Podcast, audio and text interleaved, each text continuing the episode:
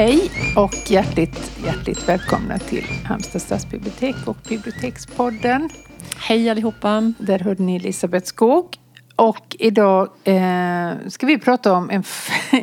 det börjar bli uttjatat det här med gemensam mm. favorit. För det har vi haft så många. Men nu har vi ytterligare en. Ja. Vi delar henne med väldigt, väldigt många. Det är mm. Lena Ferrante vi pratar om. Mm.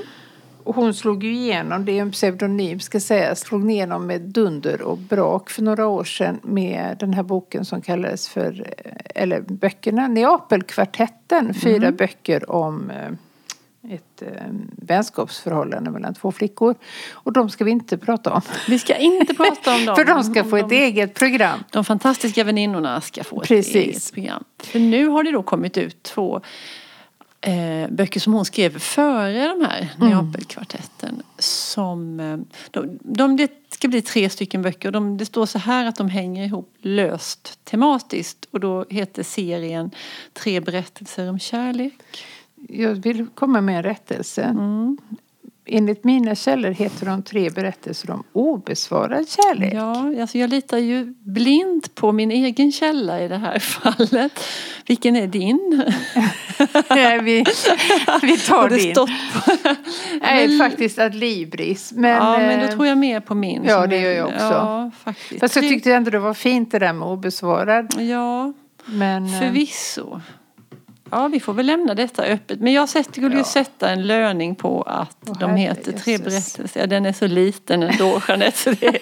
du, jag vet nog. Mm. eh.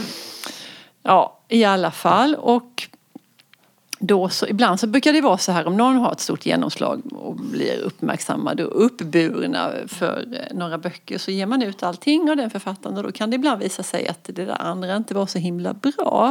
Detta trodde jag. Ja, jag trodde lite det med mm. och kände en viss sund skepsis. Ja. Men vi hade ju fel vi där hade då, fel. För det här är ju riktigt, riktigt bra böcker. Ja. Det är två som har kommit hittills. Jag har bara läst en eh nummer två av de här mm. då. För jag fattar inte det att det var en eh, trilogi. Och Nej. egentligen så tror jag inte att det spelar så Nej, stor roll. Nej det tror jag inte heller. Det säger jag till folk de... att inte det gör. För det här Nej. att det hänger ihop liksom, tematiskt. Det är ju inte så att man får följa några människor. Det är olika personer och olika berättelser. Ja, Sen tycker jag, jag i alla fall av den eh, som jag har läst så känner mm. man igen eh, en del av tematiken ja, i Neapelkvartetten. Både språket och miljön och ja, stämningen. Stämningen ja. och kvinnorna, liksom villkoren. Ja. Mm. Verkligen. Men jag kan säga någonting om den här första då som, som ju jag har läst. Eh, dagar av ensamhet. Och kan, vi väl berätta Jeanette att du avstod lite från att läsa den för att du hade fått för dig att det, det är några som är dumma mot en hund. Ja, dumma. Det hade jag klarat. Men ja, men det var liksom en omskrivning för ja, att det var, Ja, att den får väldigt dåligt. Jag läste mm. detta i en recension och då ja. gjorde jag en mental anteckning. Jeanette, mm. läs inte Nej. den. Jag blev, det blir värre och värre. Ja, alltså detta känner jag ju också igen. Eh, barn och djur djur måste må bra ja, det, hela tiden. Ja. Ja. Hemskt nog tycker jag nästan det är värre. Men, nej, det ska jag inte säga. Nej, nej. på ett sätt. Jag förstår vad du menar. Mm. För att djur är så utlämnade. Eh, och kanske inte alla tar deras lidande på lika stort allvar som man mm. gör med någon annan nej. levande varelse. Nej.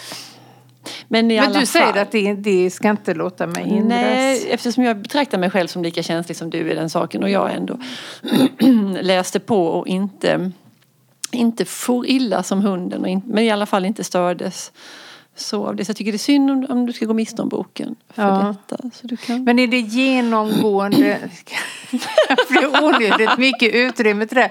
Men jag måste bara fråga, är det mm. genomgående genom hela boken eller är det vissa partier? Du, jag kommer kan... inte ens ihåg det så jag tror Nej. att det är vissa partier. Jag kan ja. ha bläddrat på För då kan man lite. ju skumma. Ja. För det är det, sida upp och sida ner så blir nej, det svårare. Nej, så minns jag det inte. Nej. Men jag minns andra du. saker. Ja. ja, vad fin övergång där. Eh, nej men det handlar om, om ett par som bor i Turin befinner vi oss nu. Hon heter Olga och hennes man heter Mario. Och ganska omgående i början på boken så meddelar han att han tänker lämna Olga. Eh, och hon hamnar i en kris med de här barnen i lägenheten. Eh, och hon blir, det, det böljar på lite olika sätt därför hon blir På ett vis blir hon fixerad vid honom och att han ska komma tillbaka och han mörkar mm. lite med det här att han har en annan relation. Det är säkert världens vanligaste lögn det där att nej det är ingen annan men vi nej. måste vara ifrån varandra lite. Men det har han ju.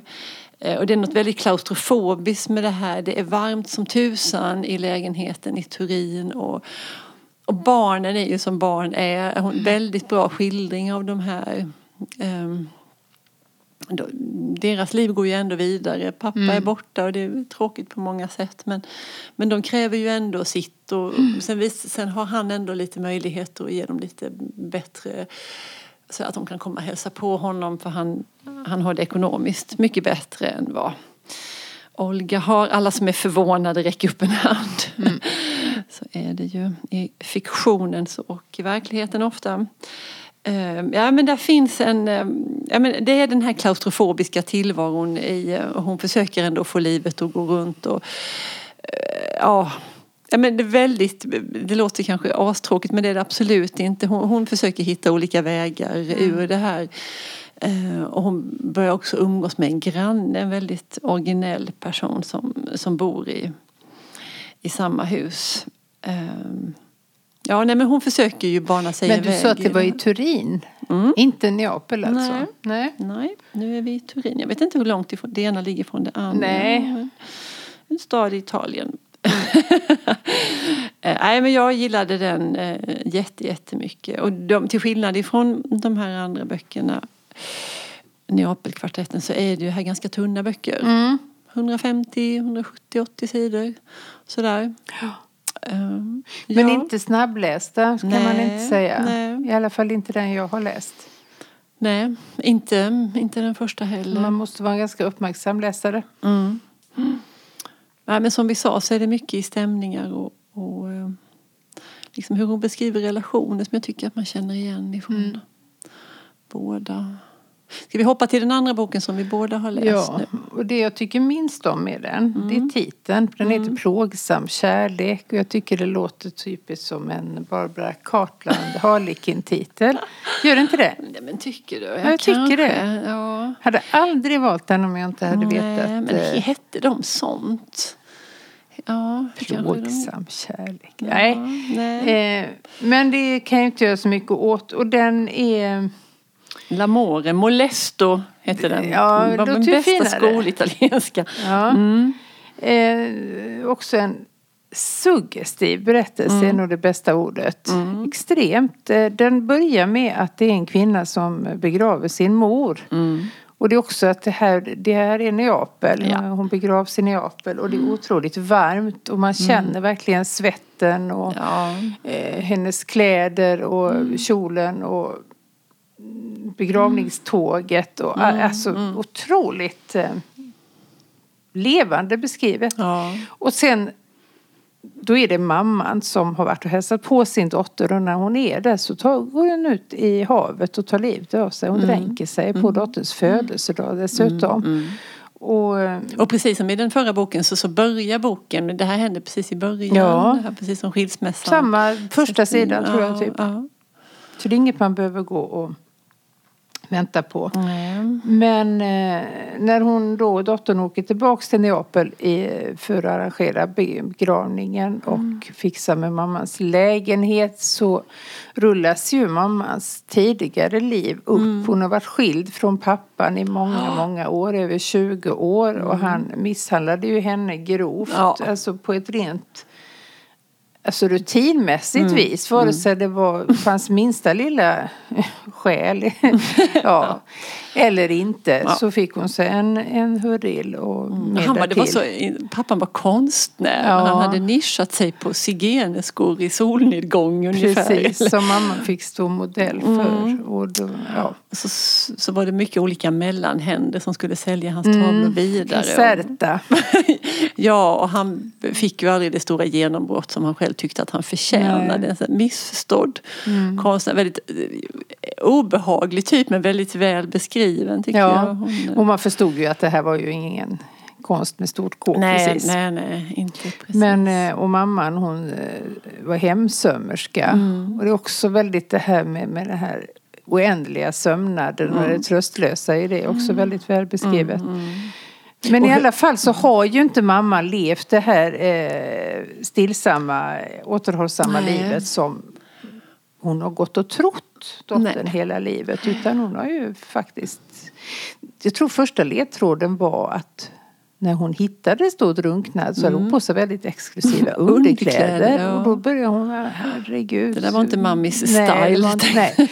Och sen så får hon ju reda på mer och mer och mer. Och Mm. också, ja, men det, stämningen är helt fantastisk. Ja, och det är också något härligt med det där för man, man kan ju förledas i en riktning där i, i början på boken och tänka att mamman är något sånt där offer och pappan var dum och mamman sydde sy-sy och Mm. Ja. sådär. Men, men det, är ju, det är ju inte helt, alls hela sanningen om henne. Det finns ju så mycket mer. Det tycker jag är så Så är härligt det när ju man alltid upptäcker med det. hennes berättelser. Att det är verkligen inte Det där entydigt någonting. nej. Utan det, man får fler och fler eh, nyanser i, i det här Mm. porträttet. Och sen tycker Men, jag också, men, mm. men det finns en sak som jag, som jag känner igen lite från från hennes andra böcker. Det tycker jag är den här relationen mellan mor och dotter. Mm. Som är precis som mellan, eller där finns gemensamma drag i alla fall mellan relationen mellan väninnorna i Neapelkvartetten. För det är den här, den här, det här sammansatta, det här Ja. både förstå varandra och tycka om varandra och den här avskyn och Mm. bli galen och hata. Och, Det är väldigt mycket maktkamp Ja, hela tiden. Att ja, någon det det. Ja. måste ha övertaget och detta övertag växlar mellan dem. mm. Ehm, Jag tycker hon skildrar det så himla bra. Det gör hon. Mm. Och det också som är gemensamt med Neapelkvartetten det är ju de här fruktansvärda mans machokulturen som råder väl lite varstans men kanske extremt uttalat Mm. i eh, Italien. Och det genomsyrar ju precis allting. Eh, att män tar sig liksom frihet. Mm. De är Fullständigt självklart. gör de det. fullkomligt Det är inget självklart. som Och någon hur detta begränsar kvinnorna hela tiden. Och det är väldigt hopplöst på något vis. Eh, tycker jag i den berättelsen. Men Mm. Ja, det ska bli verkligen. spännande att se den, eller läsa Ja, den den är också sista. spännande den här plågsam kärlek tycker jag. Det här med, Ja. med de här kläderna och hur hänger det ihop. Och hon Ja, för det vet sig, man ju inte. Nej, och hon Nej. tar sig in i konstiga delar av staden. I igenspikade affärer och Mm. det är helt mörkt. Och det är den här livsmedelsaffären som hon har varit i som Precis. barn. Och det, ja, nej men Ja, och så spännande den här på, Mm. mystiska, mytiska Caserta som man hela tiden hör om. Och som han- jäckar. Det är verkligen jäckar, ja. Ja. Ja, Och grann, riktigt, riktigt grannfrun bra. som Ja också... visst, ja, men så roligt skildrad hon är. Ja. Hon är både jättenäbbig och ovänlig. Samtidigt är hon skitensam och understimulerad Ja. och behöver ju allt Precis. umgänge och skojsan hon bara kan få. Hur det, ja, Jättehärlig den scenen där Mm. när, när hon eh, bjuder in sig till henne. Man undrar hur hon gör. Eh, För det på... Och de här kunde ju, kan man ju också, varför blev inte de översatta innan? De var ju väl, Nej. det väl jättekonstigt. Jättekonstigt. Superbra böcker. Ehm, Men det är väl Ja. så utanför engelskan så är det Nej. inte mycket som nej, men det är översätts. Ja, kan nu, veta, alltså jag tänker på det här med italienska böcker. Det var ju henne vi läste för några år sedan, Avalone. Avalone. Mm. Eh, ja, gud. Stål, det var så fruktansvärt Ja, bra. fruktansvärt bra. Tyckte jag inte nästa var så himla bra. Nej. Men, det, Men Stål var ju Stål något var ju helt hästväg. Ja, sen vet jag inga fler nu levande italienska författare. Nej, och det borde ju finnas väl läsvärda. Så det är synd att vi inte nås av dem i så stor. Men det kan ju hända att Elena Ferrante på något sätt har eh, Banat väg. banat väg. Ska vi säga någonting om trean också? Den ska komma till hösten så vitt jag förstår. Mm. Ehm, Skuggan av en dotter heter den. Det gör den. Där hade du rätt. Det, ja, Ja. och det är Barbro Andersson. Nu får vi faktiskt ge Kolla översättarna den eh, det erkännande de förtjänar. Som har översatt båda två där. Och förmodligen då även den Ja. kommande. Eh, Jag står ja, redan i kö för den kan jag meddela. Alltså det kan man göra. Ja, det Ja. kan man. Ja, det ska bli spännande.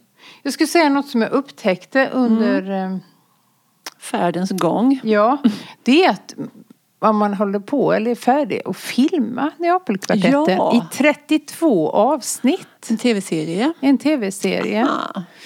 Tror du man vågar se den? Ja, det tror jag. Du tror det? Ja, men jag, alltså det är något annat och så får man vara inställd Mm. på det och köpa det.